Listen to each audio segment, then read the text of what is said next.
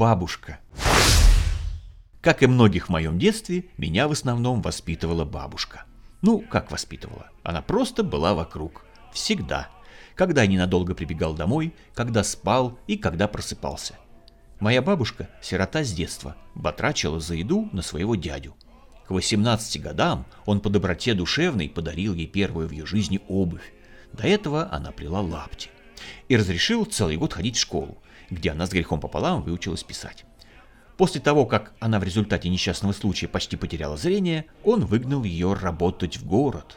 Она приехала в Москву и устроилась на электроламповый завод грузчиком, где и проработала до пенсии. Здесь же она встретила и моего дедушку. Он работал маляром в местной бригаде, был веселым, ласковым и пил безнадежно. Через семь лет после рождения моей мамы он напился и замерз где-то насмерть.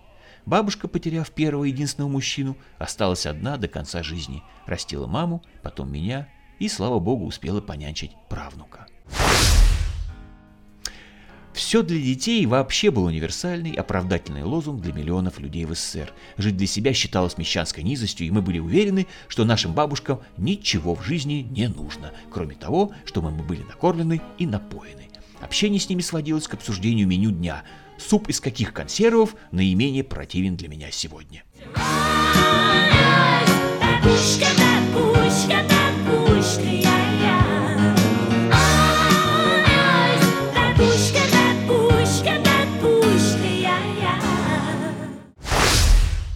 Во всей деревне жили такие же бабки, трудившиеся всю жизнь, никуда не выезжая и почти не отдыхая. Они получили паспорта после смерти Сталина, но мало что изменилось в их крепостническо-колхозном статусе. Ну, разве что стали платить реальные деньги вместо палочек трудодней. Впрочем, уровень их личных потребностей оставался ничтожным. Единственной мечтой было вывести в люди детей. Так мы и крутились на деревенской воле в женском окружении. Отец приезжал только на выходные и старался отдохнуть. Уходил к друзьям играть в карты. Мне страшно не хватало мужского общения, и я с другими мальчишками тусовался с ними. Посреди избы раскладывался большой стол, к нему пододвигались лавки, все рассаживались, закуривали, и в желтом свете тусклой лампы начиналась бура. Играли по копеечке с шутками и матерными прибаутками – Дядя Ваня, которому всегда везло, так как он был на четверть цыган, складывал выигранные монеты стопочкой на полу и прижимал пяткой. Дядя Толя ссыпал в жестяную банку из-под чая. Ну, а другие почти всегда проигрывали. А любопытно, что элитные игры типа преферанса в деревне упрощались, расчленялись и превращались в удивительные игры-гибриды. В деревнях играли в осколки префа и покера, в козла, петуха или сику. Надо ли говорить, что в народ эти игры пришли в основном из тюрем?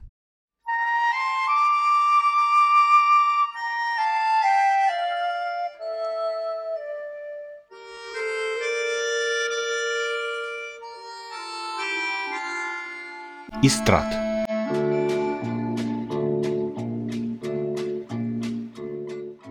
Вставали мы поздно, я просыпался под бабушкино бормотание молитв. С Богом разжигалась печка, а окончательный сон слетал под запах свежеиспеченных пирожков. За окнами мычали коровы, после полудня и гнал по домам пастух из страт, который, видимо, имел один комплект одежды и не говорил. Он был космат, жил непонятно где и кормили его всей деревней.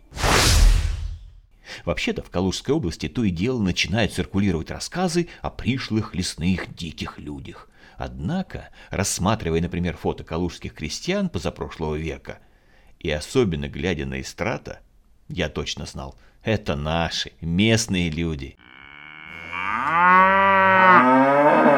Кто такой эстрат, я узнал, когда его отпевали. Это наш местный парень, работал пастухом, взаимно был влюблен в коров. Жил с мамой, сочинял стихи. В армию его не взяли по состоянию здоровья, он, кажется, все время был в поле, а спал в сарае на краю деревни.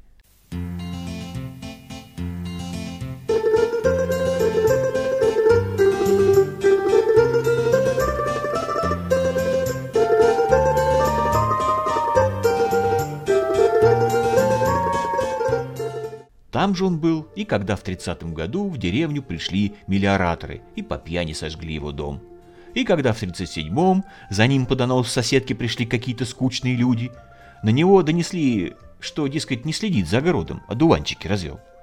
Он ушел за потерявшейся коровой и не был найден в отведенное время. Пришлось чужакам забрать дядю Васю Охотника, так как у него было ружье. Немцев в 41-м Истрат встретил также рядом с коровами, пас их на колхозном поле.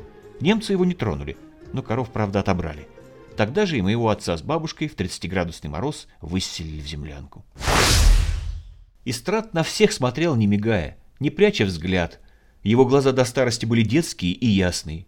В 42 году, отступая, немцы стали убивать оставшийся скот и поджигать дома.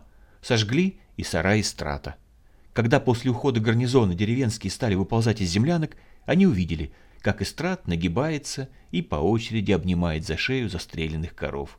Именно в этот момент фашистский пулеметчик с купола Карамышевской церкви, что в четырех километрах от деревни, выпустил последнюю длинную очередь. Пуля на излете попала эстрату прямо в копчик, он как стоял, нагнувшись, так и упал на корову.